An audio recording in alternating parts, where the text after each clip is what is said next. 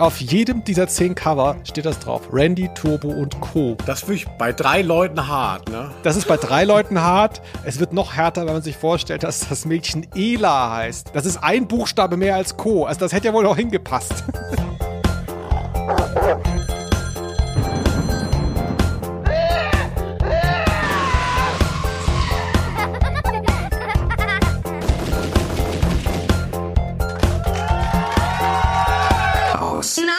der Rose. Ausnahme der Rose, Folge 20 mittlerweile schon. Uns gibt es seit ziemlich genau einem Jahr und wir sagen Hallo zur heutigen Folge. Mein Name ist Felix Scharlau und du bist Linus Verfolgmann. Und zum Jubiläum hören wir das Schloss-Trio Folge 1, das japanische Schwert. Fehlt nur noch ein Name für euch. Mein Name ist Turbo Toshikiara. Nein, das meine ich nicht, Turbo. Ein Name für euch alle drei. Wie wär's mit Schlosstrio? Schlosstrio? Ja. Ja, das ist toll. Schlosstrio. So nennen wir uns. Passt. Wir sind wieder da mit einem weiteren, aber vermutlich auch dem ziemlich letzten Teil der Europa-Jugendbanden. Ja, das Schlosstrio, das hatten wir noch nicht. Vieles nicht mehr übrig. Aber erstmal vorweg, wie geht's dir denn? Beim letzten Mal, die HörerInnen erinnern sich noch, hast du eine Saftkur gemacht. Wie oft bist du denn ohnmächtig geworden in der Woche? Ja, es ging. Also hört euch die letzte Folge an, wo ich von der Saftkur geschwärmt habe. Aber mittlerweile ist dieses ganze Healthy Living schon wieder rum bei mir und ich ernähre mich wie ein Waschbär auf der Mülldeponie. Aber es war kurz, es war kurz wirklich wahnsinnig gut. Mein Körper war ein Tempel, du hättest vom Boden essen können. Vorweg, ich, wir sind ja hier ständig so auf Innovationen aus und wir nehmen auch die Anmerkungen der äh, HörerInnen auf und so. Und da kommt häufiger, weil wir es öfter auch einfach vergessen, der Hinweis, wo man unser Hörspiel hören kann überhaupt. Das sollten wir wirklich am Anfang platzieren. Das mache ich heute einfach mal, denn wir haben hier bei dem Schlosstrio das gleiche Phänomen, wie wir es bei einigen anderen Europaserien hatten, nämlich, dass es das nicht mehr im Handel gibt und auch nicht bei Spotify oder anderen Streamingdiensten. Deswegen schon mal der Hinweis, das Schlosstrio, das japanische Schwert, gibt es auf YouTube. Irgendwer hat es da illegal hochgestellt und hey, wir sind nur Hiob, ja. Wir würden es auch gerne von Kadi bringen, natürlich. Aber hey, wenn es oben ist, hören wir es uns auch an, dachte Ja, ich. wir, wir würden es gerne teuer kaufen, aber leider gibt es das nur hier auf den illegalen Seiten. Aber ganz schön. Schlosstrio ist ja auch wirklich so ein Leckerbissen. Also viele werden es gar nicht kennen. Also deshalb sind jetzt nur die am Apparat, die sich wirklich für uns, für Hörspiele interessieren. Welcome to you. Ihr seid die geilsten. Apropos, ihr seid die geilsten, ihr seid wirklich die geilsten, weil ihr habt wieder so wahnsinnig viel geschrieben. Hat uns sehr gefreut. Letzte Folge war ja Masters und da haben wir einiges an Fanpost bekommen, aber auch zu äh, Sachen davor. Und ähm, wollen wir ein bisschen was vortragen? Oder hast du wieder nichts vorbereitet? Was, entschuldige mal, ist jetzt schon das gute Geplänkel zu Ende? Ich bin bei Podcasts immer nur, um so am Anfang so rauszufinden, na, wie ist so die Stimmung, ne? Also dieser bisschen Locker-Room-Talk. Also, Felix, sag du doch noch mal kurz. Die Leute wollen das ja auch wissen. Wie geht es dir? Für dich sind es doch bestimmt ganz intensive Zeiten. Also, du bist Impfgegner und glühender Putin-Verehrer. Also, was, was macht das jetzt so mit dir? Ja, das äh, eine ist so ein bisschen in den Hintergrund geraten, jetzt ist das andere mehr im Vordergrund, das kann man so, weißt du, das ist äh, einblenden, ausblenden und so. Ja, es ist, äh, man hat sich ja immer gewünscht, dass was anderes passiert, was diese Corona-Schwere so ein bisschen wegnimmt, aber ich glaube, die meisten haben nicht gewollt, dass es in diese Richtung geht. Aber ähm, während wir hier sitzen, wird schon wieder verhandelt und vielleicht tut sich ja was. Ja, wir haben ja beim Man weiß es nicht genau. Bei der letzten Folge war es ja so, die Masters-Folge kam raus, wir hatten die aufgenommen und zwischendrin ist dieser Angriffskrieg äh, vom Zaun gebrochen worden. Und du siehst ja natürlich immer, ähm, natürlich ist Podcast kein tagesaktuelles Medium, aber du siehst so ein bisschen bekloppt aus. Äh, und deshalb habe ich große Angst, wenn dieser Podcast in zehn Tagen online geht, was für eine neue Katastrophe wir jetzt noch nicht erwähnt haben. Also sorry, falls wir hier Dammbrüche, äh, Alien-Invasionen und so hier nicht beschreiben. Wir sind noch in der regulären Katastrophe hängen geblieben. Damit schauen wir auch mal zurück. Wir haben ja schon häufig darauf hingewiesen und das, ich mache es auch einfach weiterhin, weil es klappt ja so gut. Wir haben eine E-Mail-Adresse, unter der man uns erreichen kann. Ausnahme der Rose mit zwei R at gmx.de. Und äh, man kann uns auch, das hat beim letzten Mal auch fantastisch geklappt, Linus, ähm, dieser Hinweis, dass man bei Spotify jetzt auch Podcasts bewerten kann. Das hat uns ganz schön was reingespült an Sternen. Ich vermute, die Leute, die fünf Sterne geben, die geben dann halt dir so einen und mir so vier. Also so stelle ich mir das immer vor, wenn die klicken, dass die sich das so, so zusammenrechnen. Ne? Mhm. Ne? Und das haben aber viele gemacht und macht's bitte auch weiterhin, ähm, wird uns sehr freuen. Ich würde, wollte aber eben mal was vorlesen und zwar kam eine wahnsinnig, also wir kriegen ganz viel tolle Post, aber das hier war wirklich der Wahnsinn, denn hier macht jemand schon den Businessplan für uns. Da war ich wirklich erstaunt. Ich lese mal vor. Hallo Felix und Linus, wir haben eine Idee für euren Podcast. Es ist ja viel schöner, wenn man das entsprechende Hörspiel vorher schon mal hören kann. Deshalb unser Vorschlag. Ihr bietet eine Art Premium-Membership an, zum Beispiel für einen Euro im Monat. Die Premium-Members bekommen dann eine Woche vor dem nächsten Podcast-Release eine Mail, in welcher schon mal das Hörspiel für die kommende Woche gespoilert wird. Und vielleicht noch ein paar andere relevante Informationen. Zum Beispiel solche Sachen wie Neujahr, als ihr eine Woche später dran wart als üblich. Krass, das hatte ich schon wieder vergessen, aber die Leute saßen scheinbar zu Hause und haben gewartet. Damit man sich keine Sorgen machen muss, dass ihr einfach aufgehört habt oder euch etwas zugestoßen ist. Was haltet ihr von dieser Idee? Liebe Grüße, Pfote Norris. Das ist ein äh, DJ-Team, habe ich gelesen. Wahnsinn. Also man denkt jetzt, das habe ich mir ausgedacht und selber geschrieben, um hier, weil ich so häufiger diesen Finanzaspekt mal so spaßeshalber eingeworfen mhm. habe. Aber es ist Wahnsinn. Hier wird schon hier der, der Patreon gedacht cool, oder? Ja, ja, aber ich denke immer so, ach, wenn, wenn man dann erstmal Mitglied ist, dann verliert auch vieles so seinen Reiz. Also ich bin überall, wo ich tatsächlich jetzt, ähm, und ich unterstütze ja einige Podcasts mit Geld und seitdem höre ich den alle immer nicht mehr. So möge es bei unserem dann nicht. Ist tatsächlich so. Also so Reflektor, dieser eigentlich tolle Podcast von Jan Müller über Musik. Seit ich Mitglied bin, ist irgendwie der Zauber raus, wie in so einer langjährigen Partnerschaft. Also aber einfach nur durch unsere Beglaubigung. Da. Ist so eine Art Kaution für dich, wenn du dann da bezahlst. Dann bist du auf freiem Fuß und musst den nicht mehr anhören oder was? Ja, ich weiß nicht. Ist das ein psychologischer Aspekt oder werden zufällig alle Podcasts total beschissen, sobald ich ähm, äh, reingelurrt wurde in, in ihr Bezahlsystem? Ja, du weißt ja, so, so, sobald Money drin ist, dann geht's bergab. Ja, aber das soll natürlich äh, dich und Pfote Norris nicht daran hindern, hier Gebühren einzuziehen. Also ich stelle dann die Sachen gratis auf YouTube. okay, alles klar. So, jetzt würde ich ja auch gerne mein Feedback vortragen, aber Felix, ich habe es mir leider nicht ausgedruckt. Kannst du es nicht vielleicht in verstellter Stimme quasi an meiner Stadt vortragen? Nein. So, Ding Dong Ding, hier ist kurz Zeit vergangen und hier ist Feedback auch wunderschön.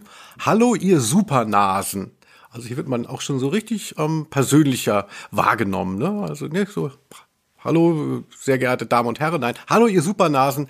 Ergänzend zu eurer Folge über die Helden meiner Kindheit, Masters of the Universe, hier ein Sample aus einer kaum bekannten Jugenddetektiv-Hörspielreihe, in der Europa anno 1986 erstaunlich subtil Schleichwerbung platziert hat.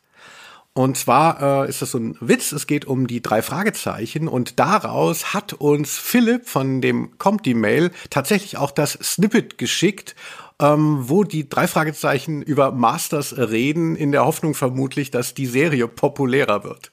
Hier hören wir es mal. Ach, regen wir uns nicht auf. Hm. Kommt, im Fernsehen läuft jetzt Masters. Oh. Das wollen wir uns nicht entgehen lassen. Bei der Macht von Grace Carl bitte weiter so, sagt Philipp. Also wirklich, das ist mal Input. Da muss man ja fast schon die Redaktion, die wir hier mühsam vorantreiben, gar nicht mehr übernehmen, wenn solche Mails an Ausnahme der Rose at gmx.de kommen. Wie fandst du es, Felix? Ja, hat mich auch gefreut. Die Folge kenne ich natürlich gut, aber ich hatte es nicht mehr, nicht mehr parat, dass die da äh, Masters äh, gucken wollen im Fernsehen. Schön, schönes Apropos. Stichwort ähm, Podcast. Ähm, ganz kurz noch, bevor wir wirklich endlich mal mit der Folge hier anfangen. Es gibt einen neuen Podcast, den wir erwähnen sollten, weil er schon weit weg von dem ist, was wir machen, aber gleichzeitig auch irgendwie gar nicht, finde ich, nämlich den Hashimitenfürst, den Bobcast. Das ist ein offizieller, glaube ich, offiziell Europa-Podcast. Was da abstrakt Gleiches äh, wie bei uns ist die Tatsache, dass in dem Bobcast Andreas Fröhlich, also der Bob Andrews Sprecher zusammen mit Kai Schwind, den man auch von der Ferienbande kennt, einzelne drei Fragezeichen Folgen und zwar chronologisch von Folge 1 hoch ähm, durchgehen und über die Produktionsumstände sprechen. Habe ich mir schon angehört, die ersten beiden Folgen, hat mir gut gefallen. Ich mag nur, äh, also grundsätzlich, aber das ist so mein Ding, ich mag so Wortspiele mit Podcast überhaupt nicht. Also Bobcast finde ich, äh, ich weiß schon, das passt, aber ich finde es blöd irgendwie. Ich hätte gerne so, äh, so Bob Andreas hätte ich gut gefunden zum Beispiel, wobei es auch ein bisschen sperrig ist. Aber du hast es noch nicht gehört, ne? Ich kenne nur das Snippet ähm, und fand das natürlich auch äh, sehr gut äh, na klar, jetzt, wo wir mit Ausnahme der Rose so durchgestartet sind, da kommen alle hinterhergekrochen Grüße. Ähm, aber ich würde das sagen, noch, das nehmen wir mal als befreundeten Podcast auf. Und ähm, aber falls Sie uns in Ihrer nächsten Folge nicht erwähnen, damit wir natürlich nochmal die offiziellen Fans auch hier rübergespült bekommen. Dann ist Krieg, aber so dieser Gute zwischen Podcasts. Aber ähm, äh, wir warten mal ab, wie es sich entwickelt. Aber äh, gebt ihnen eine Chance. Es ist tatsächlich interessant. Wir werden demnächst unsere Hard Facts auch daher klauen, würde ich sagen. Gute Idee. Okay, dann würde ich sagen, Linus, zieh dir deinen feinsten Zwirn an. Wir gehen ins Schloss.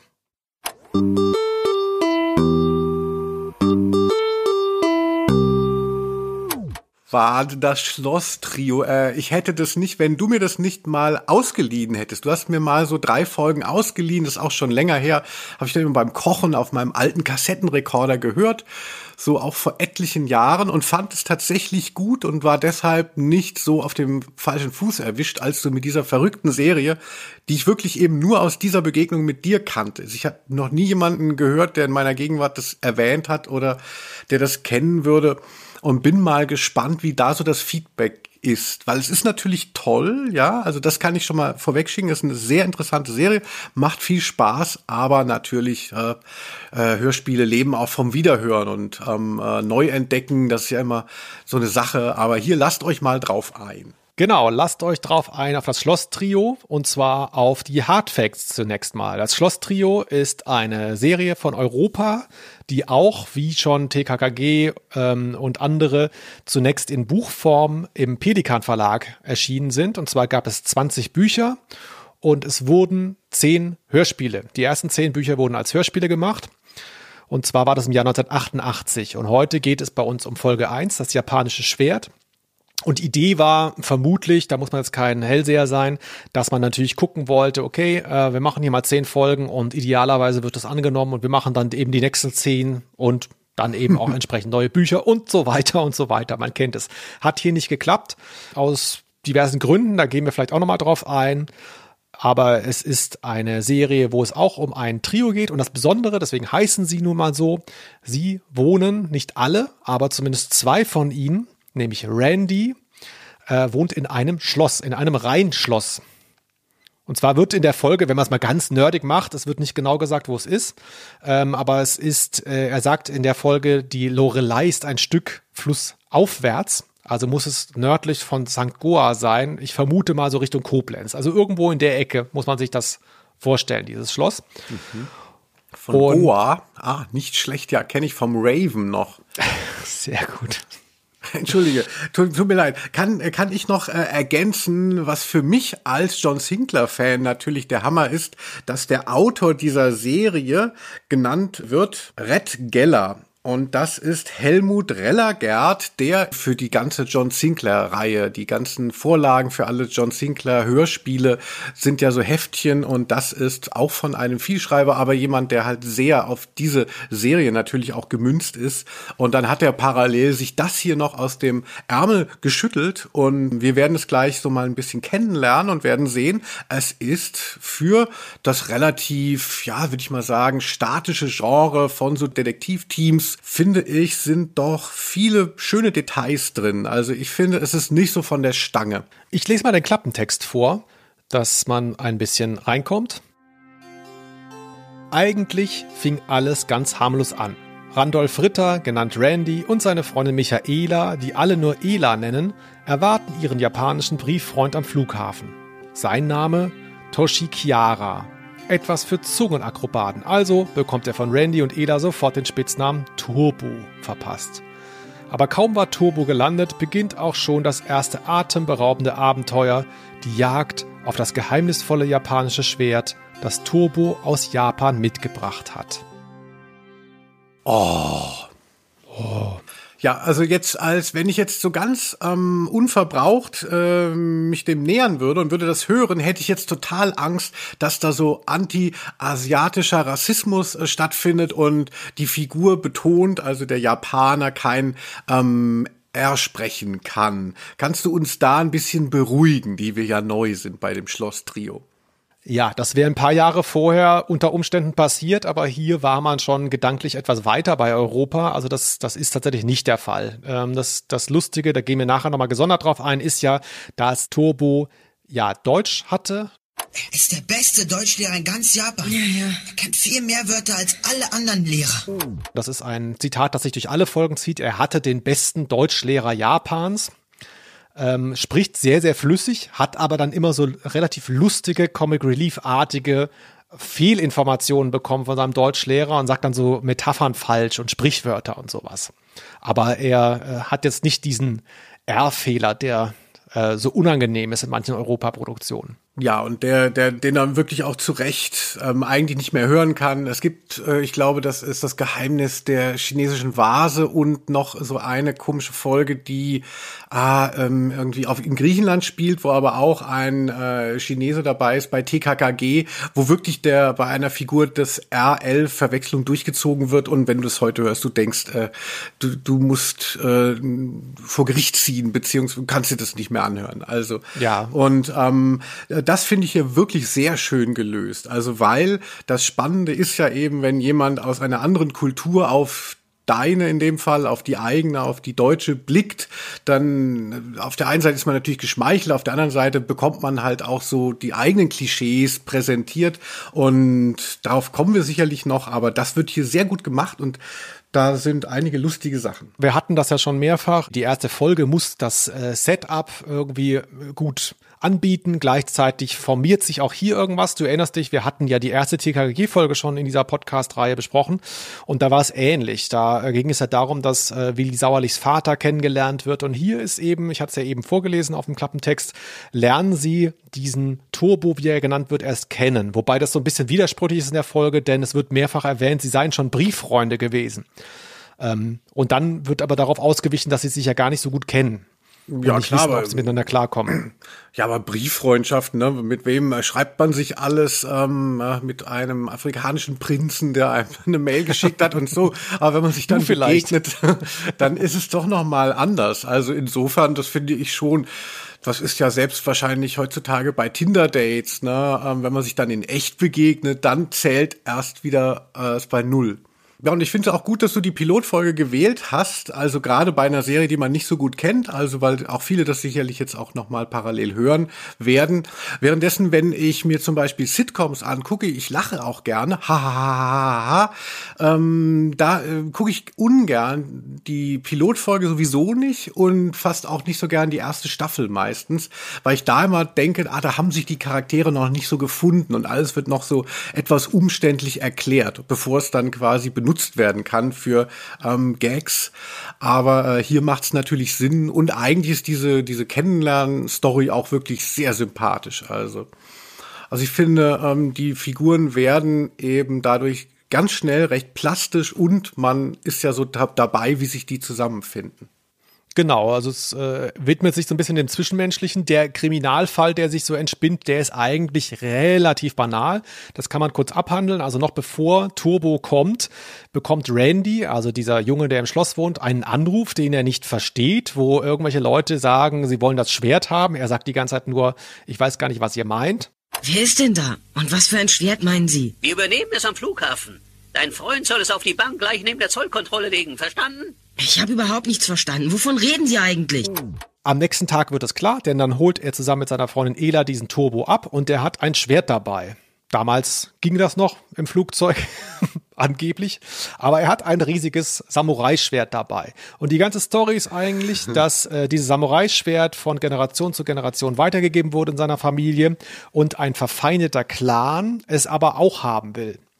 Der Yamuto-Clan. Und der hat eben seine Handlanger nach Deutschland geschickt und terrorisiert dann jetzt eben äh, diese, dieses Trio, das auch so ein bisschen auf sich alleine gestellt ist in der Folge, denn der Vater ist nicht da, darüber reden wir nachher auch nochmal. Und ähm, sie versuchen sich eben da zu schützen. Also dieser Clan droht damit, Ela, dem Mädchen, etwas anzutun, wenn sie das Schwert nicht bekommen. Und dann gibt es so ein paar fingierte Übergaben, die nicht klappen und ein bisschen Bedrohung. Und am Ende äh, gewinnt man dann eben mit Hilfe des Butlers gegen diesen Clan. Und das ist eigentlich, wenn man es mal ganz krass zusammenrafft, die Story. So wahnsinnig viel passiert gar nicht, aber es geht trotzdem fast 50 Minuten. Also so zwischenmenschlich passiert eine ganze Menge. Mhm. Ich habe mich gerade gefragt, ich will ja auch wieder reisen im Sommer. Kann man ein Schwert aufgeben? Also wenn man ein Schwert im Koffer hätte und das aufgibt, nicht im Handgepäck mit sich führt, kann man das mitnehmen? Das wahrscheinlich fragen sich ja auch viele unserer HörerInnen. Äh, weiß ich nicht genau. Es gab ja mal diese, auf Kabel 1 gab es diese Frankfurter Flughafen-Serie, wo die dann immer so Sachen rausgeholt haben.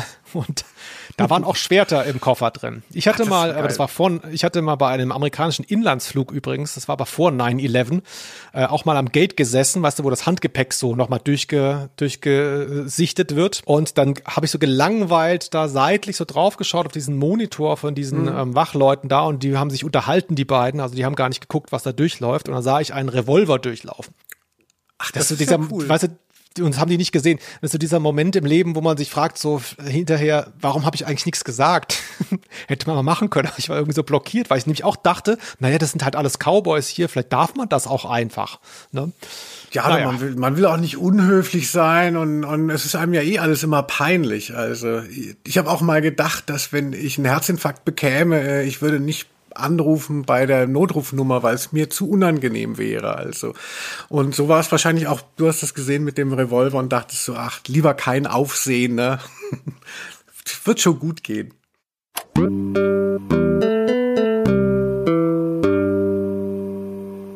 Bei den drei Figuren, über die wir hier äh, sprechen, ist es ja so, ähm, die Stimmen wirken äh, zunächst recht banal. Es sind auch, korrigiere mich, alles Stimmen, die man eher noch nicht kannte aus den Jahren davor, aus Europaproduktion, was damit zu tun haben könnte, dass es eben so eine Halbgeneration später ist, ne? also Ende der 80er, wenn man sich vorstellt, drei Fragezeichen beispielsweise 1979 gestartet. Also die kennt man nicht. Das Irre ist aber, irgendwie sind einem die Stimmen dann doch vertraut und dann merkt man, Junge, Junge, das sind ja ganz schöne Stars geworden hinterher. Also man muss sie ja wirklich einzeln mal durchgehen. Also wir haben hier zum Beispiel Randy, der gesprochen wird von Simon Jäger. Also da läuten schon alle Glocken eigentlich. Ja, wirklich. Bei wem jetzt die Glocken geläutet haben, Glückwunsch. Äh, die anderen kannst du ja noch mal etwas aufs Pferd setzen, Felix. Simon Jäger ist ähm, relativ prominent äh, geworden und er hat auch damals schon viel gemacht. Das hat mich sehr überrascht. Also er fing an so als äh, Laiendarsteller, ähm, viel im Fernsehen, so Nebenrollen bei einem Heim für Tiere zum Beispiel, Schwarzwaldklinik, also wirklich so 80er ZDF-Serien also Schauspieler oder was war als er? Als Schauspieler, genau. Er ist dann aber eher so Richtung Synchron offenbar gegangen. Hat beispielsweise, was ja wirklich schon der Wahnsinn ist, so als, äh, als Rolle, er hat River Phoenix gesprochen in Indiana Jones und der letzte Kreuzzug aber wie du ja mir gestern noch geschickt hast, nicht in Stand By Me. Damals gab es noch nicht so eine feste Zuordnung ganz oft bei so äh, jugendlichen Darstellern. Da hat man das nicht so ernst genommen. Ich glaube, das wird heute ein bisschen konsequenter angegangen, wenn das Geld dafür da ist. Ja klar, es äh, ist ja auch, es lebt ja auch von so einer, dass man die Stimme erkennt. Also jeder, der schon mal einen ähm, Spielfilm gesehen hat, wo der Synchronsprecher gewechselt hat, also wenn man es in der Übersetzung guckt, da fühlt man sich gleich nicht mehr wohl und denkt, das ist der nicht. Aber bei Stand By Me ist ja lustig, dass eben Simon Jäger einen anderen aus der Gruppe ähm, äh, spricht. Das sind ja so vier Jungs, diese Stephen King-Verfilmung. Und einer ist River Phoenix, ein Schauspieler, aber den spricht er nicht, den er dann später dann zugeteilt bekommt. Verrückt. Ja, und so äh, klingt Simon Jäger heute. Es ist Ende April. Die Sonne scheint auch am späten Nachmittag noch warm.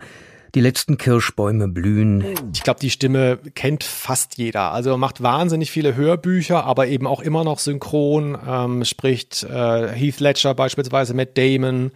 Ähm, wirklich eine ne Menge Leute und dadurch gut gebucht auf jeden Fall. Heath Ledger ist tot, Felix. Und das weißt du auch. okay. Vielleicht gibt's noch mal eine Doku oder so, wo er ihn sprechen kann. Weißt du, mit so alten VHS-Aufnahmen. Okay, er ist tot, meinetwegen. Aber Simon Jäger muss nicht am Hungertuch nagen. Er hat noch Simon ein paar andere Jäger Eisen lebt, Feuer. Ja. Genau. Und ähm, Toshi Chiara, also Turbo, wird gesprochen von Dennis Schmidt-Voss. Den Namen kannte ich nicht, ehrlich gesagt. Aber auch er ist äh, ziemlich dick im Geschäft heute. Äh, beispielsweise als äh, Stimme von Ryan Reynolds, Chris Evans, Eddie Murphy spricht er auch mittlerweile. Und so klingt er heute. Dir ist ein Baby unterwegs. Haben Sie vielen Dank. Zwillinge? Es sind Zwillinge. Danke. Wer geht das Haus? Herzlichen Dank. Schloss-Trio war hier dann wohl auch so eine Rampe dann vielleicht nicht nur das Schloss-Trio, aber ähm, es hat auf jeden Fall was gebracht. Ja, es war wie so die goldene Generation bei der portugiesischen Nationalmannschaft, von der immer mal gesprochen wurde oder so. Ähm, ich habe ja es kam ja eben raus, ich habe Stand By Me noch mal gesehen und das ist ja auch so ein wahnsinniger Film, wo in jeder kleinen Nebenrolle ähm, Figuren sind, die dann zu Weltstars wurden. Also es gibt so den älteren Bruder, der eigentlich verstorben ist, den nur mal in Rückblicken zu sehen ist. Das ist John Cusack, habe ich dann gesehen gehabt. Ja, und so ähnlich war es dann hier auch beim Schloss-Trio. Alle, die dabei waren, sind äh, quasi Fame geworden. Bevor wir jetzt zu dem Mädchen kommen, ähm, es sind ja drei Trio, wer das äh, weiß, so Duo, Trio, äh, drei Leute. Und würde ich aber gern noch mal einen ähm, die Catchphrases betonen von ähm, Turbo, ne, von Dennis Schmidt-Voss. Es gibt nämlich so ähnlich wie bei Alf hat dieser Turbo so Catchphrases und zwar folgende. Wenn ich es behalte, gibt es wieder Mucho Carajo.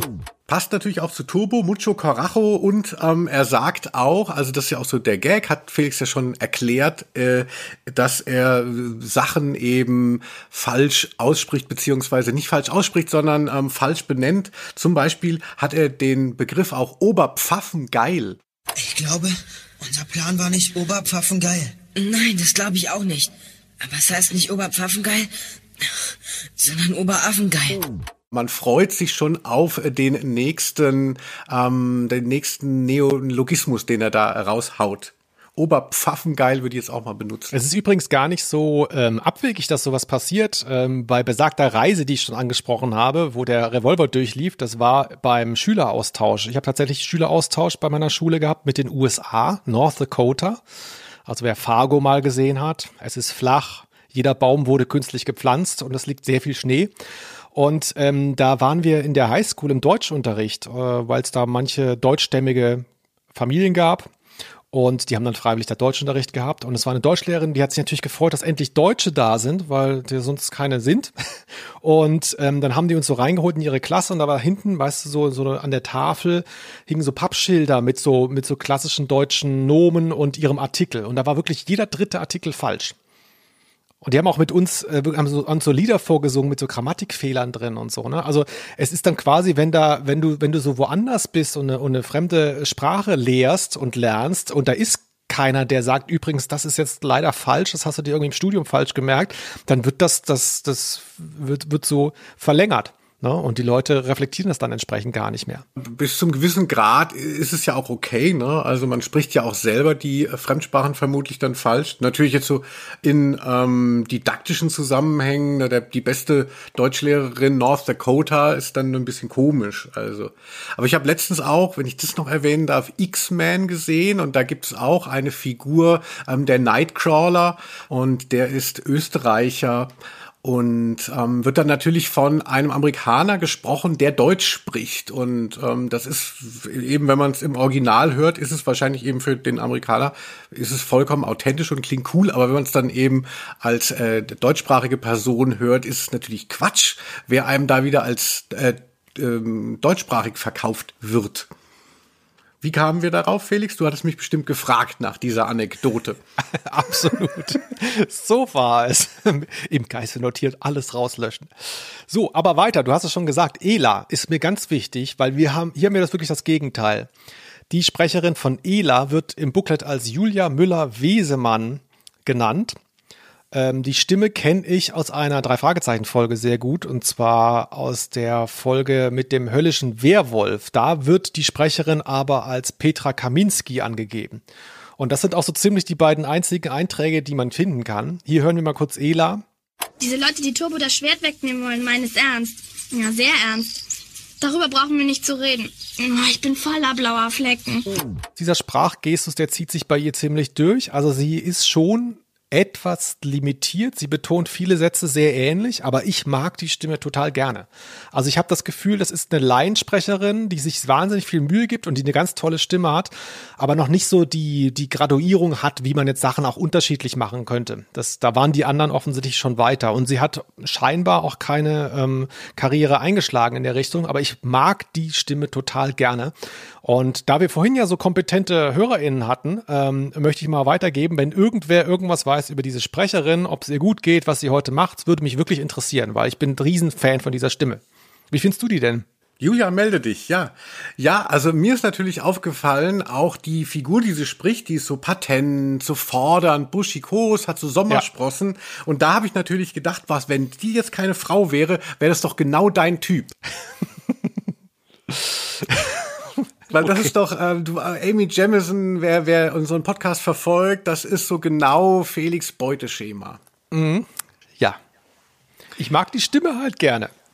Das ist typisch, ne? Äh, oh Mann, äh, Felix, du bist so äh, berechenbar. Ja, also das ist natürlich, ja, ist auch schon wieder ein bisschen äh, schade, äh, wenn man dann sieht, es gibt endlich mal eine Detektivserie, die nicht rein männlich besetzt ist und dann machen all die Typen, gut, es sind jetzt nur zwei, ähm, Karriere, währenddessen die Frau völlig untergeht. Vielleicht gibt es eben auch in der Synchro nicht so viele Möglichkeiten eben für weibliche Stimmen, weil es ist ja auch ein offenes Geheimnis, dass Hollywood nicht so viele ähm, äh, Rollen hat, eben nicht so viele interessante Frauenrollen, beziehungsweise die alle sehr limitiert sind auf ein gewisses Zeitfenster auch. Und ähm, deshalb können wahrscheinlich auch die Synchronstimmen nicht so gut altern mit eben den Schauspielerinnen während das bei Typen äh, leichter geht. Aber das jetzt nur so ein bisschen gefühlte Wahrheit und ein bisschen Agitation. Ähm, darf ich noch auf eine Stimme aufmerksam machen, Felix? Gerne. Es gibt ja, du hast ihn erwähnt, Alfred den Butler. Und das ist ja die, das, die einzige Stimme, die 1988 wirklich schon bekannt war. Also die anderen sind es dann noch geworden, aber Alfred der Butler, vielleicht hören wir ihn auch mal kurz. Hey, was, was redst du da? Die Jagd nach dem Schwert? Kannst du dich nicht ein bisschen deutlicher ausdrücken? Das ist natürlich Andreas von der Meden und der taucht ja wirklich so oft bei Europa auf. Das ist mir erst durch unseren Podcast so bewusst geworden, weil er immer wieder erwähnt wird. Ähm, bei der Masters of the Universe Folge ist er als Trapjaw unterwegs. Bei Fünf Freunden war er auch der Antagonist in der Folge, die wir vorgestellt hatten. Aber mir ist natürlich sehr wichtig zu sagen, Andreas von der Meden, das ist auch Kermit der Frosch in der Sesamstraße.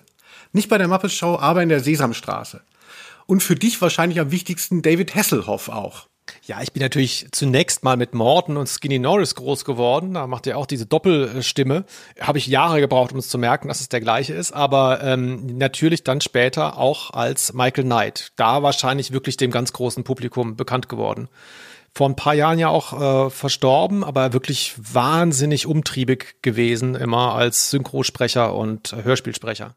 Ja, Andreas von der Meden, ähm, toll. Also mir geht's ja immer so, dass ich denke, so, oh, wäre man doch in diesem Europa-Ding mitgespült worden, weil alle tauchen überall auf und gerade auch Andreas von der Meden, der jetzt ja gar nicht so auf eine Rolle bei Europa äh, fixiert war, dass der aber offensichtlich ja auch gebucht, gebucht war und bei allem mitmachen durfte und konnte. Ja, schade, dass der irgendwie so vor fünf, äh, sechs Jahren ist er verstorben, ist gar nicht so alt geworden, aber zumindest über 70. Das nehmen wir mal als Marker für ein halbwegs äh, äh okayen Grad. Wenn man sich bis 70 nicht erfüllt hat, dann wird schwierig. Aber Rest in Peace. Felix, Rest in Peace Felix, wie geht es weiter? Ist ja deine Folge. Wir stellen ja immer abwechselnd das vor. Die geraden Folgen sind deine. Deshalb, wer jetzt denkt, so Schloss Trio, was hat Linus sich da erlaubt? Nein, das wollte der Felix, dass wir das machen. Das stimmt. Und zwar wegen des Schlosses, dem nächsten Star in dieser äh, Serie. Mhm. Ich habe es ja schon ein paar Mal angerissen. Das Schloss ist irgendwo da bei Koblenz, also am Rhein, ne? idyllisch. Viele kennen es ja vielleicht, wenn nicht, ruhig mal hinfahren. Das ist wirklich so ein bisschen klischeemäßig. Ähm, und in diesem Schloss wohnt die Familie von Randy. Jetzt muss man dazu sagen, das ist ja wirklich interessant. Äh, in dieser Folge spielt es keine Rolle, in den späteren sehr wohl. Und zwar Randys Vater, der hier gar nicht auftaucht. Die Mutter taucht kurz auf, aber der Vater nicht. Er ist nicht da. Er ist verreist. Ähm, er, der ist Agent. Und über den kommen ganz viele Fälle auch rein beim Schloss Trio. Das hat mich ein bisschen erinnert, Linus, an Fünf Freunde. Da gibt es so ein paar Parallelen. Also erstmal so in dieser, in, in dieser historischen, äh, pittoresken Gegend da zu wohnen. Und dann gibt es auch in diesem Schloss, ähnlich wie bei Onkel Quentin, gibt es dann so das Arbeitszimmer, wo man nicht rein darf. Also da macht er halt hier seine, seine geheimen Sachen, hat er da liegen, irgendwelche Akten. Experimente an Menschen. Schön wär's. Und ähm, und er ist gleichzeitig so ein Lieferant, so ein Einfallstor für Kriminelle. Das ist bei Fünf Freunde ja auch der Fall. Da ist ja auch eben dann Onkel Quentin, gibt's mehrere Folgen, wo dann irgendwelche ausländischen Spione irgendwas wollen und dann gibt's dann einen Fall. Und das ist hier sehr ähnlich gelöst, hat man sich garantiert abgeschaut.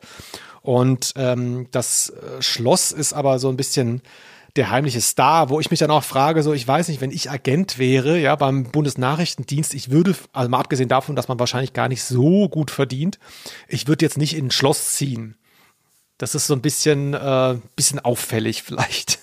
Ja, stimmt. Das Schloss ist relativ unmotiviert. Man, sonst kann man ja ganz einfach irgendeinen Adel äh, den Figuren zugrunde legen, ne? auch wie bei Bibi und Tina oder so, und dann passt es. Aber da sind es ja Zivilisten eigentlich in einem Schloss. Stimmt, habe ich gar nicht so wahrgenommen. Obwohl hier mit dem Namen Randolph Ritter ähm, das so ein bisschen angedeutet wird, ne? Also so dieses, ich, ich weiß nicht genau, vielleicht wird es auch irgendwo noch mal explizit erwähnt ich, und ich habe nicht aufgepasst. Aber ich finde es ganz interessant. Also vielleicht ich meine, normalerweise Agenten verstecken sich so, ne? Irgendwie so, wohnen dann in so einer Reihenhaussiedlung ganz unauffällig. Aber vielleicht ist es wirklich so das Prinzip, äh, wie bei dem Schlüssel, den man am besten am Schlüsselbrett versteckt, weißt du, unter den anderen Schlüsseln. Ähm, vielleicht einfach in ein Schloss ziehen und keiner wundert sich. Vielleicht ist das der Trick. Ich weiß es nicht genau. Ja gut, es ist ja jetzt nicht so, nur weil man im Schloss lebt, dann ähm, äh, ist man viel auffälliger, also für äh, fremde Agenten. Also das würde ich jetzt auch nicht sagen. Aber ich finde, ähm, äh, was schon auffällig ist, so bei diesem ganzen äh, Szenario, auch mit diesen Agenten, dass es schon für ein finde ich, Jugendhörspiel sehr, sehr, sehr eine große Krassheit hat. Also es ist ähm, gruselig, obwohl gruselig trifft es gar nicht so, es ist richtig bedrohlich. Also es wird ja auf die Kinder wird richtig geschossen. Das ist nicht das Schwert, das wir haben wollen. Das ist ein deutsches Schwert. Verdammt! Ihr wollt uns betrügen. Quai, schieß! Verdammt! Das gibt Sie schießen! Lauf, lauf! Das finde ich schon ungewöhnlich. Das passiert meiner Meinung nach bei unseren klassischen am TKKG drei Fragezeichen Heini Sachen eher nicht, dass die Bedrohung so körperlich wird. Und dann wird ja auch ihr Schloss belagert, ja. Also ähm, dann plötzlich ist das Telefon tot. Also das ist schon so ein Horror eigentlich, so dieses ja. Home Invasion Ding. Also jetzt, wo eh auch Krieg herrscht, also dass ein bewaffnete Eindringlinge irgendwie reinkommen und man hat da jetzt nicht direkt eine Handhabe, niemand springt einem zur Seite. Also da habe ich schon gemerkt, fand ich jetzt, vielleicht ist das auch nur Projektion, dass eben Helmut Rellergert, der das geschrieben hat, von John Sinclair, da halt einfach eine andere Form von Realismus schon mal mitbringt, den vielleicht der klassische Europa-Jugendbuchautor äh, schon so ein bisschen abgemildert gehabt hätte. Aber man muss auch sagen, die Kinder sind 16, wird erwähnt. Ähm, das ist ja, da kann ja auch schon mal auf einen geschossen werden, da ist man ja schon recht weit. Also. Weißt du noch, Felix, als du 16 warst, was du gemacht hast? Da wurde nicht so oft auf mich geschossen, aber ähm, ja, man war ein bisschen weiter. Man hat schon Thriller-Filme geschaut und man hätte äh, selbst einen Film erleben können. Weiß ich nicht genau, wenn ich im Schloss gewohnt hätte vielleicht. Ähm, Schloss ist halt so ein Anziehungsding. Da werden die Leute auch brutal, ist ja klar. Ne? Man kennt das ja mit so Belagerung und so. Da muss man halt auch so ein bisschen harte Geschütze auffahren. Und so ist es ja hier auch. Aber der Vater hat es dir, glaube ich, noch angetan gehabt. Genau, es ist ja so, ähm, ich kann mal die Leute hinter die Kulissen mitnehmen. Ähm, äh, es gibt immer hier ein einen, mehrere Urkunden, Pamphlete werden herumgeschickt, so was wollen wir besprechen bei dem jeweiligen Hörspiel. Und dann habe ich dem Felix gesagt, du, du hast eine ganz große Leerstelle drin, und zwar die Sache mit dem Vater. Und zwar ist es so ein bisschen schwierig, weil es ist, es ist jetzt auch schon spät. Wir nehmen das nachts auf. Hoffentlich kriege ich das richtig zusammen.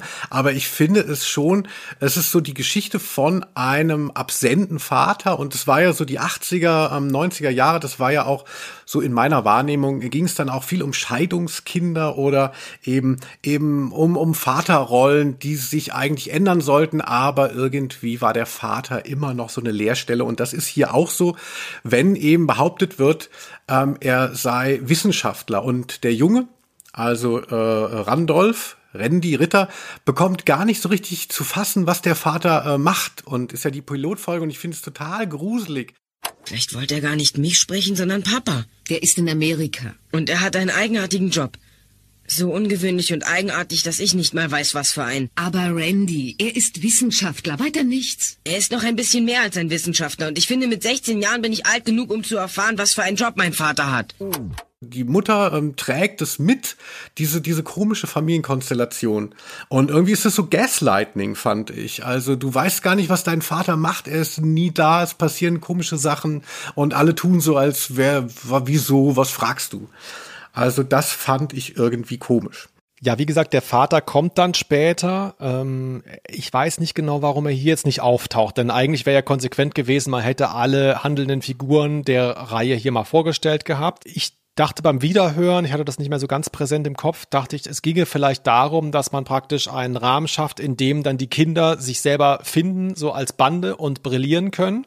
Mhm. Das passiert aber witzigerweise gar nicht. Das wird so vorgegaukelt. Es ist ja so, dass sie quasi alleine sind in dem Schloss und haben da diese akute Bedrohung durch diesen Clan. Und äh, dieser Clan verlangt dann eben, bringt uns nachts äh, das Schwert um 12 Uhr an den Rhein runter. Und dann passiert Ela nichts. Dann ist das alles erledigt. Und dann kommen sie auf die Idee, Zeit gewinnen zu wollen, indem sie ein anderes Schwert aus dem Schloss, da sind ganz viele andere Schwerter, dann halt in die Kiste tun und den runterbringen. Und dann wird geschossen, denn die machen natürlich da auf und sehen, das ist ja gar kein richtiges äh, Samurai-Schwert, das ist ja ein deutsches Schwert. Und dann sind sie wütend. Und am Ende, das kann man jetzt auch mal spoilen, ist es ja so, dass dann irgendwann der Butler auftaucht und ihn quasi alles serviert. Also der macht die fertig, quasi im Alleingang. Eigentlich macht diese Gang gar nichts selber. Also das fand ich so ganz seltsam. Es wird so, es wird so ein, ein Vakuum gelassen. Ah, die Kinder sind allein zu Hause und dann ist es ja oft so in solchen Kinderserien, am Ende kommen die Eltern oder wer auch immer zurück und ah, hier, guck mal, wir haben die Bösen jetzt gefesselt, die Polizei kommt gleich, ah, das habt ihr toll gemacht, ne? Also so ein bisschen so ein, so ein äh, Empowerment-Ding. Und das passiert hier aber eigentlich gar nicht. Am Ende regeln es dann doch die Erwachsenen. So ein bisschen widersprüchlich der Butler Alfred, äh, wie der Butler eigentlich auch von Batman. Ähm, aber ist nicht so, dann, dann kommen die ins Schloss, wird die Eindringlinge und irgendwie ist dann ein Türschloss, äh, ein Türgriff mit Superkleber. Ähm, äh, vorbereitet, äh, von dem sie nicht mehr wegkommen und Schmierseife auf dem Boden. Das war alles der, äh, das war alles Alfred. Das waren gar nicht die Kinder. Der hat zumindest die Pläne gehabt und das teilweise auch initiiert, glaube ich, weil er ja ah. ehemaliger Stuntman ist. Eine interessante, äh, interessante Berufskombo. Auch geil. Aber um das mal mit dem Vater noch aufzulösen, das wird schon noch dann, also offenbart er sich, ähm, äh, er fühlt sich das so. Er sagt da seinem Sohn endlich, hier bin ich und äh, dafür stehe ich, ohne ihn immer weiter in diesem Unklaren zu lassen, was mich so fertig gemacht hat. Also der wird handelnde, äh, handelnde Figur und äh, wird eben auch so ein, wie habe ich ja schon gesagt, so ein Einfallstor. Also das, das ist schon alles dann relativ transparent. Das ist ja im Übrigen auch eine Serie, ähm, man denkt so beim Titel, ja, ja, klar, die erleben da am Rhein, flussaufwärts, flussabwärts, keine Ahnung, fahren da wie Huckleberry Finn mit dem Floß hin und her und die ganze Zeit, zehn Folgen lang, ist das irgendwie der Rhein. Das stimmt aber gar nicht. Ähm, entweder das war so ein bisschen limitiert, Storytelling-mäßig, oder man wollte das so haben. Es ist tatsächlich so in diesen Folgen, ich kenne jetzt ehrlich gesagt nicht alle, aber ich kenne einige, es ist dann auch so, die sind mal im Landschulheim, also wie bei TKKG, ne, die, die, die reisen dann auch innerhalb von Deutschland, so ein bisschen wie so eine Deutschlandreise und sind natürlich auch in dem Schloss, aber jetzt nicht die ganze Zeit. Es passiert auch mhm. nicht die ganze Zeit da was. Also ein Fall ist auf dem Rummelplatz, also sehr TKKG-mäßig eigentlich, ne. Das ist nur so ein Ausgangspunkt eigentlich, dieses Schloss. Ja, ich erinnere mich auch bei den späteren Folgen, dass der Vater dann auch tatsächlich auftaucht, aber dass immer noch so dieses komische Geheimniskrämerische um ihn herrscht. Aber wie das jetzt so ganz hinten bei den letzten Folgen gelöst wird, da bin ich nicht mehr drinnen.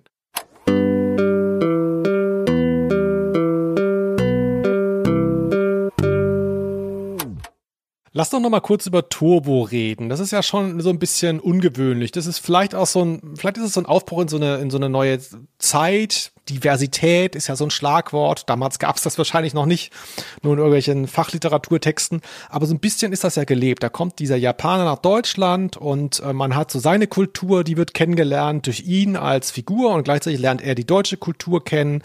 Und es passt ja auch gut zusammen. Äh, wie hast du das empfunden? Ich fand die Fallhöhe, habe ich ja ganz am Anfang schon gesagt, sehr hoch und dachte so, das kann niemals gut gehen. Ne? Man landet immer bei irgendwelchen Klischees, aber aus irgendeinem Grund funktioniert das hier, weil natürlich ähm, äh, gibt es unterschiedliche Kulturen, Traditionen und so und ähm, Habitus und der wird der wird hier immer mal erwähnt. Es ist, es ist natürlich immer nur so kleine Fußnoten, aber es macht Spaß und es ist immer eher ähm, erhellend. Also gerade eben auch, was dann Turbo über Deutschland sagt, was man von außen denken könnte. Also ganz ähm, präsent natürlich. Äh, ach, ich habe gedacht, die Deutschen sind immer fröhlich.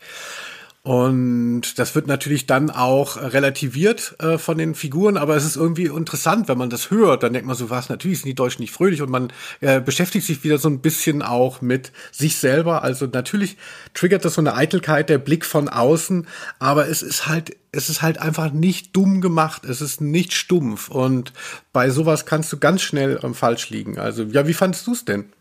Ja, es gibt ja zum Beispiel so einen O-Ton hier, da ist es sehr schön, was du eben geschildert hast. Ähm, da wird das Klischee benannt und gebrochen. Kannst du das nicht mit Händen und Füßen boxen? Ich habe es versucht, aber. Ela, lass ihn doch. Er muss doch diese fernöstlichen Kampfarten nicht drauf haben, bloß weil er aus Japan kommt. Ja, stimmt. Du hast ja auch Goethe nicht drauf, obwohl du aus Deutschland kommst. Und Schiller schon gar nicht. Also genau solche Momente, um auf deine Frage zu kommen, sind es auch für mich, wo ich jetzt dachte, ach stimmt, das ist hat doch tatsächlich was, ne? Also es nervt nicht, es ist nicht äh, rassistisch oder ähnliches. Es ist so ein Miteinander, es ist so ein Kennenlernen, ne? Und der Hörer ist mittendrin. Ja, genau, schön. Aug in Aug, genau. Also es wird nicht irgendwie so, so ganz romantisierend aufeinander geschaut, sondern ähm, es wird so geguckt, was ist es denn wirklich? Und also hier, du, du, du weißt ja auch nichts von Goethe, äh, mega. Das ist wirklich, das könnte man heute noch unter irgendwelche blödsinnigen Tweets äh, schreiben und es wäre noch zeitgemäß. Und das muss man ja mal sagen, 1988 oder sei es, sei es die 90er gewesen sein, mein Gott, wie unsensibel wurde wurde dann teilweise noch immer mit allem Möglichen umgegangen. Also und also da ist diese Serie versehentlich weit vorne. Und vielleicht ja nicht versehentlich. Also vielleicht äh, ist Helmut Reller-Gerte wirklich ein besserer Schriftsteller, als man denkt. Und mindestens der deutsche Stephen King. Wie hast du denn dieses äh, durchaus Klischee zu nennende ähm, Element empfunden hier, was dem Japaner zugeschrieben wird? Zur Erklärung, es gibt die Szene, dass äh, man Angst hat, das Schwert zu verlieren. Und wie ich schon gesagt habe, es ist ja äh, von Generation zu Generation weitergegeben worden. Seine Eltern haben es ihm mitgegeben nach Deutschland, nicht um das Schwert rumzuzeigen, sondern damit es außer Landes ist, weil sie da schon Angst hatten, dass es geklaut wird. Also er hat es quasi in ein anderes Land geschmuggelt und hat jetzt eben Angst, weil die ihm nachgestellt haben und jetzt auch in Deutschland sind, da diese klaren Leute, dass er es verliert und ähm, deutet dann ja relativ unverhohlen an, dass er sich das Leben nehmen wird, wenn das passiert, weil seine Ehre zerstört sei. Turbo, was bedeutet das? Dann wird das Schwert seine letzte Aufgabe erfüllen. Du Shikiara, so etwas darfst du nicht einmal denken. Man kann nicht leben ohne Ehre. Es gibt diese Konzepte äh, Stolz, Ehre, Würde, die sind ganz zentral. Die werden auf diese Figur projiziert und sind da vielleicht auch tatsächlich ein Stück weit ein äh, Klischee, also ähm, äh, was was man sich halt vorstellt oder vorstellte von eben der japanischen Kultur. Ähm, aber ähm, ich finde es jetzt nicht so abwegig. Ich war vor ähm, auch ein paar Jahren, habe ich mal Tokio besucht und ich habe da so einen ganz anderen Gemeinsinn erlebt und auch eine sehr starke Kultiviertheit, so eine Triebkontrolle. Und das sind natürlich auch Klischees, aber es ist durchaus so, dass man davon auch was wiederfinden kann oder dem nachspüren kann oder dass das irgendwie ein Widerhall natürlich hat, solche Zuschreibungen. Und ja, also ich interessiere mich ja jetzt sehr auch immer noch für Pop- und Jugendkultur und da ist dieses, dieses Ehre-Begriff, der ist ja sehr präsent eigentlich, gerade in dem Hip-Hop und kommt da aber eher natürlich so aus arabischen äh, Subkulturen und Jugendkulturen bei Rappern und hier ist es ganz verrückt, dass das jetzt hier über diese ähm, asiatische Linie erzählt wird. Aber das ist ja irgendwas, was einem immer noch begegnet. Hier, du hast keine Ehre, minus Ehre. Ähm, äh, hier wird sowas eben auch schon mitgebracht. Andererseits, also wenn ich mich darüber schon reden höre, auch wirklich äh, muss man immer sehr vorsichtig sein. Also ich möchte es auch natürlich benennen können und so, aber so Aussagen zu treffen, wer irgendwie wie ist, aus welchem Erdteil, das ist immer schon problematisch. Aber ähm, nehmen wir es hier mal so mit. Felix, wie siehst du das? Ich hatte teilweise so fast das Gefühl bei dieser Serie, als sei sie für den japanischen Markt geschrieben, was ja auch schon wieder völlig schwachsinnig ist natürlich, als ne, äh, aber ich fand dieses Element so auffällig mit dem Japaner und äh, weil man ja zu der Zeit damals zumindest äh, das Phänomen hatte, ich weiß nicht, ob es das noch gibt, dass Japaner Deutschland also wenn es keine Pandemie gerade ist, begeistert besucht haben. Gerade auch sowas wie den, die Lorelei, den Rhein, ähm, aus Heidelberg kenne ich das früher. Da ähm, haben die Japaner regelmäßig in der Altstadt nach dem Schlopp gefragt, weil da war noch keine Rechtschreibreform. Da stand auf den Schildern noch das SZ bei Schloss. Da haben die gefragt, can you tell me the way to the Schlopp? Ja, also das ist wirklich so auch diese, diese, diese Begeisterung. Und ich meine, das war jetzt nur ein Witz. Äh, es ist tatsächlich totaler Schwachsinn, dass das für den japanischen Markt geschrieben ist, weil ich meine, äh, was wäre das für ein Move von, einer, von einem Kinderbuchverlag? Denn die haben ja nun mal genug Eigenes zu erzählen und eigene ähm, Jugend- und Popkultur, die äh, sehr viel weiter damals war, auch schon als die deutsche. Aber es wirkt so ein bisschen so, so nach dem Motto, oh ja, wenn jemand anbeißt, wenn ein japanischer Markt das verlegen wird, so, dann wäre doch nicht schlecht hier. Ne? So ein bisschen wie vom, vom, vom Fremdenverkehrsamt unterstützt. Mm, also zu glauben, dass äh, die Japaner tatsächlich dann äh, bei Pelikan scouten nach den neuen Büchern für den heimischen Markt, also das äh, wäre wirklich ein bisschen abwegig.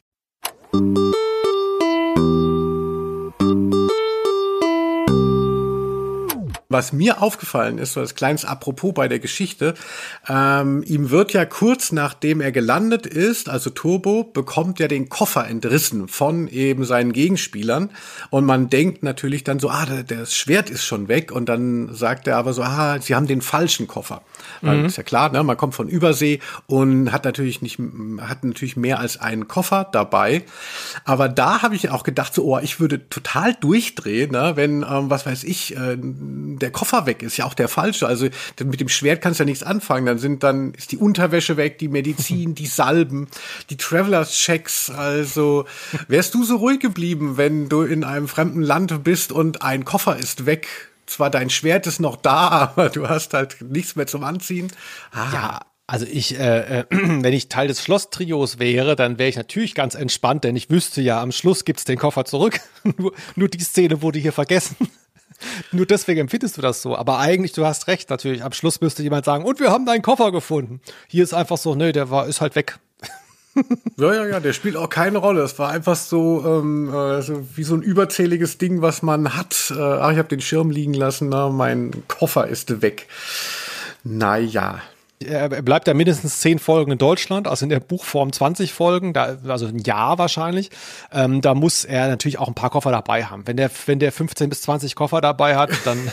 ja, okay, da ist dann einer nicht mehr so. Ja, stimmt. Ja, Felix, hast du denn äh, sonst auch mal ein Erlebnis mit japanischen Touristen gehabt oder ist das hier schon beim Schlopp abgegolten gewesen? Also Heidelberg war schon krass tatsächlich. Ähm, da, da war das so. Und ich weiß auch, dass diese, diese, diese Zugstrecke den Rhein runter, ich weiß nicht, du, die kennst du wahrscheinlich gar nicht so gut, weil du ja aus Frankfurt die selten genommen hast, oder? Musste man früher nach Köln bist du da oft gefahren? Ich habe noch die Postkutsche genommen, Felix. Also kannst du dich aber drauf verlassen. Nee, natürlich, die Rheinstrecke war lange Zeit der Gang und Gebe, weil es diese ICE-Strecke, die man jetzt nimmt und die halt quasi äh, so vom Süden hoch in den mhm. Westen geht, genau, über ähm, Montabaur und Limburg und diese ganzen ausgedachten Städte. Die gibt's erst so seit dem Jahre 2000, äh, schlag mich tot. Und vorher musste man eh immer die Rheinstrecke nehmen. Heute ist es nur noch so, dass ich die Rheinstrecke fahre, wenn mal wieder bei der Bahn was nicht funktioniert. Was ja, ihr Lieben, ähm, ihr wisst es, äh, gar nicht so selten passiert. Das heißt, wenn ich die schöne Rheinstrecke fahre und die Lorelei sehe, dann habe ich aber immer schon eine Ladung ähm, äh, in mir und ähm, bin voller Hass und Wut auf Deutschland, auf die Lorelei und auf Hartmut Medorn. okay, ich weiß nicht, lebt er noch? Also ja, äh, auch nicht mehr, oder? Medorn ist der nicht auch schon seit zehn Jahren nicht mehr? Medorn. Also wenn es nicht Gerhard Schröder gäbe, wäre das das größte ähm, äh, Schwein, ähm, äh, was sich jemals bereichert hat auf äh, unsere Träume. Ne? Also gerade so vermeintliche. naja. ich bräuchte, ich bräuchte so einen Alarm, ich bräuchte so einen Alarmknopf, wenn du so, weißt du, so Bildzeitungs-Rant mäßig, so Bild-TV-mäßig äh, sprichst, da bräuchte ich so eine, so eine Hintergrundmusik, so eine aggressive, die ich immer so hochziehe. Ja, Muss ich mal klar, ausdenken weil du nur RT Deutschland ähm, äh, verfolgst, ja, kann ich nicht einfach mal sagen, dass Gerhard Schröder nicht nur Hartz IV, die Agenda 2010 ähm, uns reingedrückt hat, also der Niedergang der Sozialdemokratie, sondern auch noch diesen ganzen Scheiß mit Putin angezettelt hat. Das ist, das wird man doch wohl noch mal sagen dürfen in einem Podcast in der zweiten Stunde.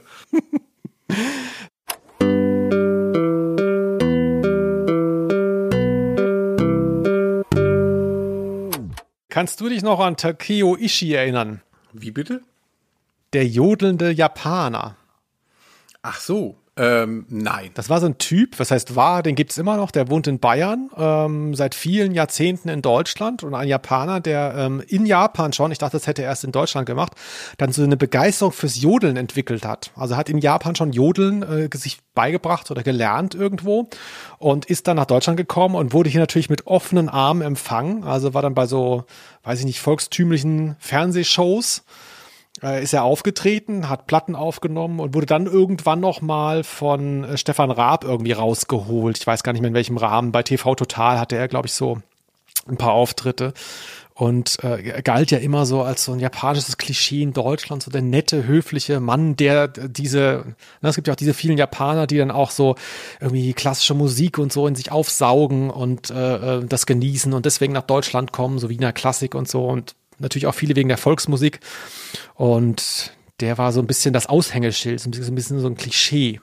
Ach ja, äh, ja, jetzt wo du das sagst, ähm, also am Rande hat mich das auch gestreift, aber da habe ich wahrscheinlich äh, so weggeguckt und habe mich der Hamburger Schule oder irgendeinem anderen Scheiß zugewandt. Also der ist leider bei mir durchgegangen. Na, da musste ich ein bisschen dran denken bei, bei Turbo auf jeden Fall. Ich habe übrigens auch mal einen Austausch gemacht mit den USA. Deshalb habe ich vorhin, als du von North Dakota gesprochen hast, so gestaunt. Ähm, und das war damals eine internationale Gruppe. Also es waren so 20, 30 äh, Leute in meinem Alter. Also ich habe gerade Abitur gemacht und die kamen wirklich von überall her. war wirklich so ein Benetton. Also ähm, und da waren auch zwei Japaner, ein Mädchen und ein Junge dabei. Und an die kann ich mich auch noch erinnern. Das war so meine erste wirkliche persönliche Begegnung. Und es war wirklich auch, also vielleicht bin ich auch einfach zu stumpf, aber ich hatte auch so dieses Klischee total erlebt. Das waren so ganz so feine, kultivierte, sehr leise ähm, äh, Personen, die eben auch immer dieses Lächeln dann da drauf hatten. Also es war so wahnsinnig. Suichi hieß eine von den beiden, ich weiß leider nicht, ob es der Junge oder das Mädchen war, kann ich, habe ich noch, ich habe noch so Fotos ähm, aus dieser Zeit, wo ich mit beiden im Arm dastehe und da geht mir immer das Herz auf. Also das fand ich eine schöne Begegnung. Also deine ganze Japanphobie, Felix in allen Ehren, aber auch da leben wirklich interessante Menschen. Japanphobie. Wahnsinn. Ich habe doch diese Reihe hier ausgesucht. Also ich weiß, weiß gar nicht, wo der wieder hin will mit seiner Argumentation.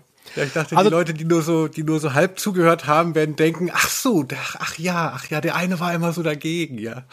Ja, ja, genau. Das ist so, wenn die Bildzeitung eine, eine andere Kampagne fährt als die letzten acht Jahre, da denkt man so, ja, ja, wenn sie es sagen, dann war es wahrscheinlich, haben sie es schon immer so gedacht. Ja, nee, nee. Also äh, ich habe das hier eingebracht und ich finde das nach wie vor auch äh, eine, eine runde Sache, die sich gut ausgeht. Wie gesagt, der Kriminalfall hier, der ist jetzt nicht so bockstark. da gibt's auch wirklich bessere Folgen. Die habe ich aber nicht genommen, weil die äh, teilweise teilweise nicht bei YouTube sind. Aber hier kann man mal einsteigen und ähm, es wird besser tatsächlich von diesem, sag ich mal, Suspense. Ähm, kriminalistischen Ding her. Also diese Landschulheim heißt die, glaube ich, Folge, die habe ich zum Beispiel in ganz guter Erinnerung. Ja, es gibt doch eine, ähm, die hatte ich auch damals von dir geliehen, wo die so auf eine fahrende Bahn aufsteigen müssen und das ist richtig spannend. Das ist, fand ich damals wirklich so Hollywood für die Ohren. ähm, um es mal ganz äh, platt zu sagen. Oh ja. Auch Entschuldigung, dass die Leute wissen das zu schätzen. Also, und, äh, also ich hatte das und hab mich war so ein bisschen enttäuscht, dass es gar nicht in dieser Folge vorkommt, aber ich finde, es macht auf jeden Fall Sinn, mit dieser Folge einzusteigen. Hier der Pilot. Ähm, können wir noch mal nicht, dass es äh, nachher untergeht? Äh, ich habe ja mehrfach erwähnt, dass es ja auch so interessant ist, wie quasi dieser Japaner in Anführungszeichen eben auf Deutschland blickt. Und es gibt natürlich sofort, ähm, geht es auch ums Essen. Und muss man sich vorstellen, so Ende der 80er, Anfang der 90er, ähm, äh, war natürlich da der Kulturschock noch größer. Also heutzutage sind natürlich Surf and Turf, sind die ähm, Küchen durch die Globalisierung natürlich auch viel mehr im Austausch, viel mehr zusammengerückt.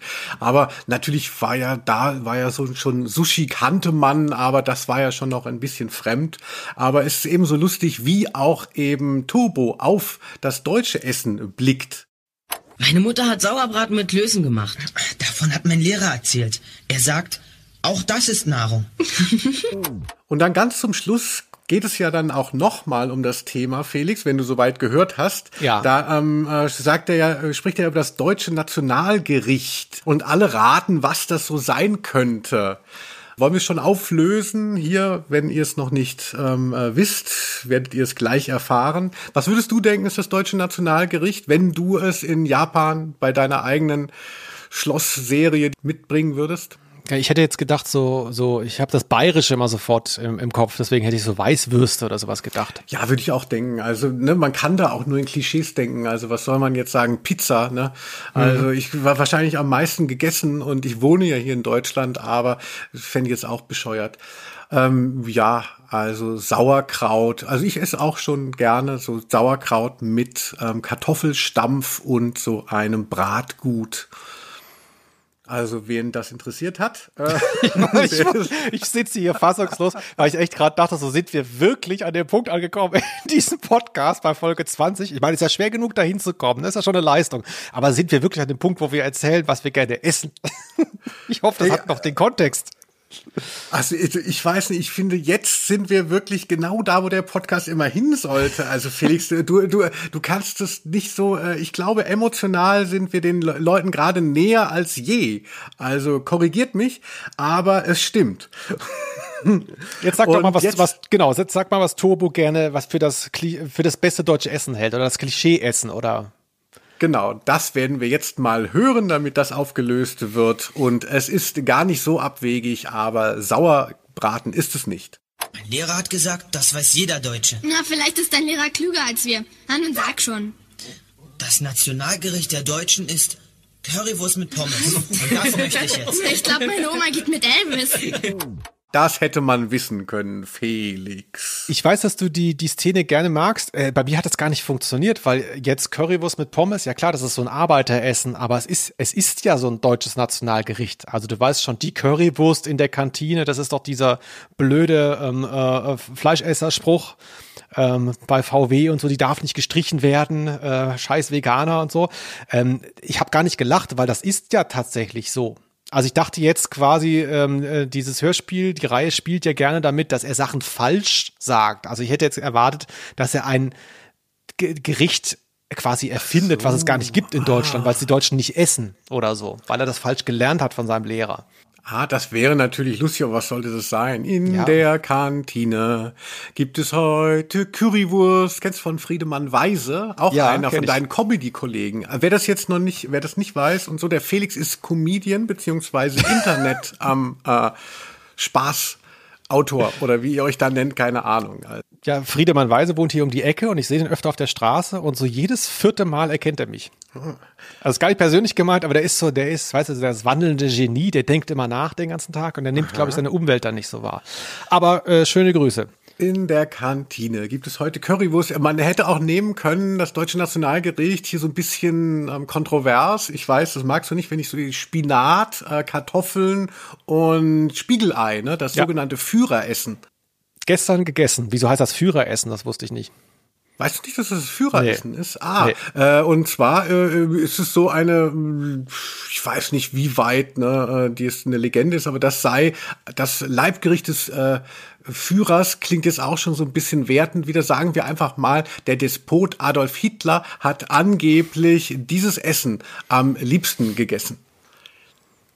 Ja, das lasse ich einfach mal so stehen, ne? Für alle, die Deutschland mal ein bisschen kennenlernen wollen, aber er war ja eigentlich auch Österreicher.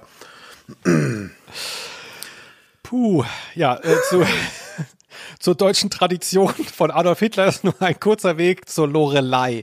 Das sollte man vielleicht noch kurz einspielen, bevor wir hier rausgehen. Äh, die Lorelei, ne, dieser, dieser Fels und dann mit dieser Legende da, ähm, wird ja auch von Turbo erwähnt. Er ist ja sehr gebildet, er hat von seinem Lehrer eine Menge mitbekommen und das ist wirklich ein, ein ganz lustiger Moment noch. Der Rhein ist auch in Japan bekannt. In der Schule habe ich ein Lied gelernt. Das von der Tussi mit dem blonden Haar. Von der Tussi? Du hast wirklich einen tollen Lehrer. Moderner Typ, äh? Du meinst die Lorelei nicht? Ja, schön. Also so muss man sich das vorstellen, wie das da bei Turbo abgeht. Und das ist tatsächlich so ein, so ein Running Gag, der zieht sich sehr lange durch die, durch die Serie. Das funktioniert ja auch ganz gut. Ja, äh, du als Comedy-Autor, äh, die musst doch da in den Finger jucken. Da kann man, da kann man doch ähm, ganz viel dazu schreiben, wenn man diesen Oberbegriff hat und dann so, ah, das, das könnte man noch bringen und dann macht man es noch so. Ja. Aber gut, ne? ich will auch nicht zu weit abschweichen, keine Ahnung. Äh, Felix, worüber wollen wir noch sprechen? Wie haben dir eigentlich die Cover gefallen?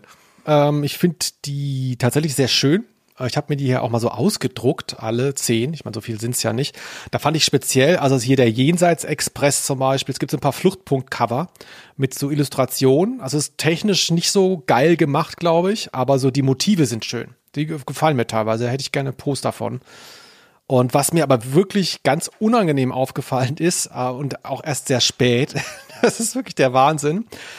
Ne? Also hier ist diese neue Serie und da steht auch unten drauf, gedruckt, die neue Abenteuerserie Ausrufezeichen. Dann ist da ein Logo, das Schloss-Trio und drunter steht Randy, Turbo und Co. also, da, das übersieht man leicht, aber das steht auf jedem dieser zehn Cover, steht das drauf. Randy, Turbo und Co. Und wenn man das jetzt weiß. Bei drei Leuten hart, ne? Das ist bei drei Leuten hart. Es wird noch härter, wenn man sich vorstellt, dass das Mädchen Ela heißt. Das ist ein Buchstabe mehr als Co. Also das hätte ja wohl auch hingepasst. ich meine, wenn die jetzt drei Doppelnamen gehabt hätte, ja, okay, da kriegen wir nicht hin. Aber hier Ela oder Co. ist ja irgendwie, also das würde heute anders laufen. Das kann ich versprechen. Das wird so nicht mehr durchgehen. Ist dir gar nicht aufgefallen? Nee, das habe ich nicht gesehen. Das finde ich aber auch wirklich äh, blöd, weil wir hatten es ja auch vorhin erwähnt, dass immer so ein bisschen stiefmütterlich behandelt ist, dass eben Mädchen da mitmachen und am Ende ähm, hat man das gemacht, damit man nicht da noch einen äh, weiblichen Namen hat, damit die Leute bloß nicht denken, ähm, äh, hier ist was ab äh, von äh, dem normalen, an in Anführungszeichen, Detektivteam und also das finde ich ja wirklich blöd. Also wenn man eben gerade auch so eine wirklich starke Frauenrolle hat, also der Gradmesser ist ja immer, wie verliebt ist Felix in die Frau und äh, je, je, je stärker und ähm, äh, ja, äh, burschikoser sie ist, desto mehr Liebe. Und ja, also sie hätte es echt verdient, daher doch, dass, dass man es auch durchgezogen hätte auf dem Cover wenigstens. Das Schloss-Trio mit Randy, Turbo und Coela. Ähm, wirklich was, was man sich reintun kann. Die Kassetten gibt's auch noch zu kaufen. Auf Platte ist das natürlich schon längst nicht mehr erschienen damals, auf CD auch nicht. Aber man kann das noch kriegen und alle, die es gar nicht besitzen wollen, die können es sich illegal bei YouTube anhören, beziehungsweise legal, denn es ist ja nicht gesperrt. Ähm, ist eine Empfehlung. Es wurde übrigens in Internetforen die Serie so als die letzte große oder als die als die letzte Jugendbande bei Europa so ein bisschen äh, ähm, benannt, sag ich mal. Da habe ich auch mal drüber nachgedacht. Das ist sicherlich richtig, wenn man so diese klassischen Jugendbanden nimmt aus den 80ern, dann war das die letzte, der letzte Versuch und der hat auch nicht geklappt kommerziell. Aber es ist nicht so, als hätte Europa das nicht mehr gemacht. Sie haben tatsächlich, glaube ich, eine längere Pause gemacht, aber jetzt erinnere dich mal sowas wie zum Beispiel die drei Ausrufezeichen, also quasi diese, diese Mädchen, die so ein bisschen angelehnt sind an drei Fragezeichen. Sowas gab es ja zum Beispiel in den letzten 20 Jahren. Ähm, die Teufelskicker, da geht es zwar um Fußball, aber das ist auch manchmal so ein bisschen, da werden Pokale geklaut und so. Das ist auch, geht, funktioniert auch so ein bisschen in die Richtung. Also man ist da so teilweise wieder hin zurückgekommen, aber es stimmt schon, die 80er waren halt die Zeit für diese vielen, vielen Banden. Und da war das hier halt eine davon. Die Teufelskicker, da hast du ja gesagt, dass du kündigst, wenn ich das je vorschlage, weil du das so hassen würdest. Ach, deswegen juckt's dir jetzt schon so in den Fingern. Oh Gott. ja, mit Uli Potowski, der, der Fußballreporter, spricht da, glaube ich, immer mit. Sprechen ist gut, der brüllt. Jeden Morgen brüllt, brüllt er durchs, äh, durch die Tür aus dem Nebenzimmer mich an. Ja, ja, jetzt aber endlich das Quiz, oder Felix? Das Quiz, genau. Wir gehen hier mal raus und Linus kriegt doch sein Quiz, denn es gibt jedes Mal ein Quiz. Derjenige, der die Folge ausgewählt hat, mal du, mal ich, diesmal ich, sucht auch ein Quiz raus. Und ich habe mir wieder was Neues ausgedacht, weil ich bin jemand, du hast es jetzt schon vielfach erwähnt, ich bin halt kreativ, ich habe Ideen hier, da eine, da eine, ach guck mal, noch eine. Und dann komme ich halt auf solche Sachen.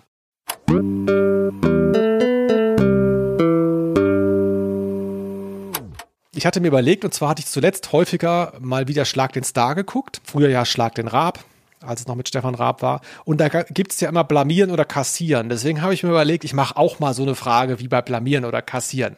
Hm. Soll ich mal vorlesen? Spannend. Ja klar, geil. In einem Rheinschloss wohnen? Da klingelt doch was. Genau. Ein deutscher Prominenter zog vor Jahren ins Schloss Marienfels bei Remagen. Und wenn du dich jetzt schon innerlich freust, weil du denkst, ich will wissen wer, dann hast du dich natürlich geschnitten. Denn ich bin ja kein Idiot und ahne, dass du das weißt. Genau. Thomas Gottschalk zahlte für das Objekt mit 800 Quadratmetern Wohnfläche und einem etwa 100.000 Quadratmeter großen bewaldeten Park im Jahr 2004 dreieinhalb Millionen Euro, verkaufte es aber 2006 schon wieder. Als Grund gab er an, seine Immobilien reduzieren zu wollen. Immerhin gehöre ihm auch noch. Und jetzt kommen vier Sachen und eine davon stimmt. Was gehört ihm noch, sodass er auf die Idee kam, er müsste jetzt das Schloss verkaufen? Mhm. Gehört Thomas Gottschalk auch noch A. Ein Luxusbaumhaus in Vancouver, das als Hotel genutzt wird. B. Eine Wohnwindmühle in Malibu. C. Der ehemalige Bungalow von Klaus Kinski in North Hollywood. Oder D. Eine vier Hektar große Insel vor Santa Barbara mit einer Wochenendhütte drauf. Was besitzt Thomas Gottschalk als mittlerweile Erstimmobilie? Ein Luxusbaumhaus in Vancouver, eine Wohnwindmühle in Malibu, der Bungalow von Klaus Kinski in Hollywood oder eine Insel vor Santa Barbara. Ich habe ja jetzt mal versucht, äh, ich, ich hab, bin ja dir nie drauf gekommen, leider. Und zwar versuche ich jetzt einfach wirklich nur noch über Psychologie, über dein Timbre zu gehen. Ne? Ist mir scheißegal, ich habe überhaupt nicht zugehört, worum es geht. Ich habe nur versucht, deine Körperspannung zu sensen, Ah, zu spüren. Verstehe. Mhm. Also du meinst, wo meine Stimme gezittert hat bei welcher Antwort oder was? Ja, wo, wo du besonders unbeteiligt klingen wolltest. also. Und. Mal vorweggeschickt, also du weißt es aber nicht, weil ich war mir nicht ganz sicher. Äh, ich hatte ja damals ähm, die Autobiografie von ähm, Thomas Gottschalk mir angehört. Herbstgold hieß die. Und da war ich mir jetzt im Nachhinein nicht mehr ganz sicher, ob das da nicht erwähnt wird sogar. Ob er damals schon diese Immobilie hatte. Mhm. Da hatte ich ein bisschen Angst vor, aber scheinbar ja nicht. Dann versuch's mal mit deiner Psychologie.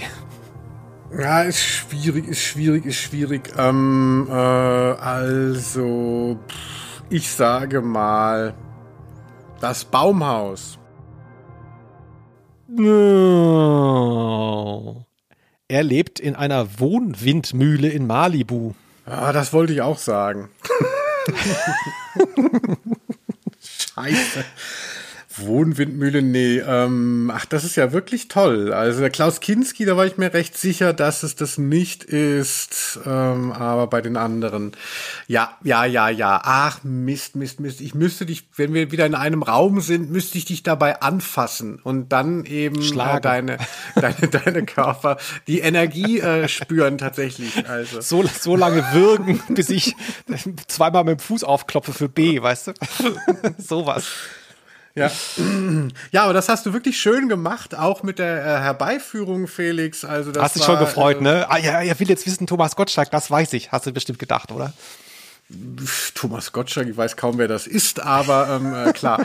Nee, also irgendwie, also ich bin im Raten nicht so gut, wie ich es mir wünschen würde und Das auch. Im, im Wissen auch nicht. Also. Das ist doch ein schönes Schlusswort. ja. Vielen Dank, Felix. Das war wirklich toll und ähm, äh, ich hoffe, ihr hattet Spaß bei der Vorstellung des Schlosstrios und gebt es euch. Also, wenn alle Empfehlungen bis jetzt gelogen waren, also ich finde, wer, wer gerne solche Hörspiele mag, da ist wirklich eine ganz interessante Welt noch drinnen. Genau, jetzt gucken wir mal, ob der Hashemitenfürst von äh, Andreas Fröhlich uns in der nächsten Folge erwähnt. Spoiler, nein, denn es ist ja ein Europaprodukt und die haben bestimmt schon wieder 60 Folgen am Stück aufgenommen, die jetzt so nach und nach veröffentlicht werden. Also das, das wird, glaube ich, nicht passieren. Dennoch schöne Grüße. Ja, auch von mir. Und wir sehen uns in zwei Wochen wieder. Dann suchst du dir was aus. Hast du schon eine Idee oder? Ich weiß schon, was es ist Oh und Gott. du wirst kotzen. Also. Aber es sind nicht die Teufelskicker. Teufelskicker. Ah, okay. Nein, nicht die Teufelskicker. Aber macht euch auf was gefasst, Freunde, Freundinnen. Bis dahin. Tschüss. Aus Name. der Rose.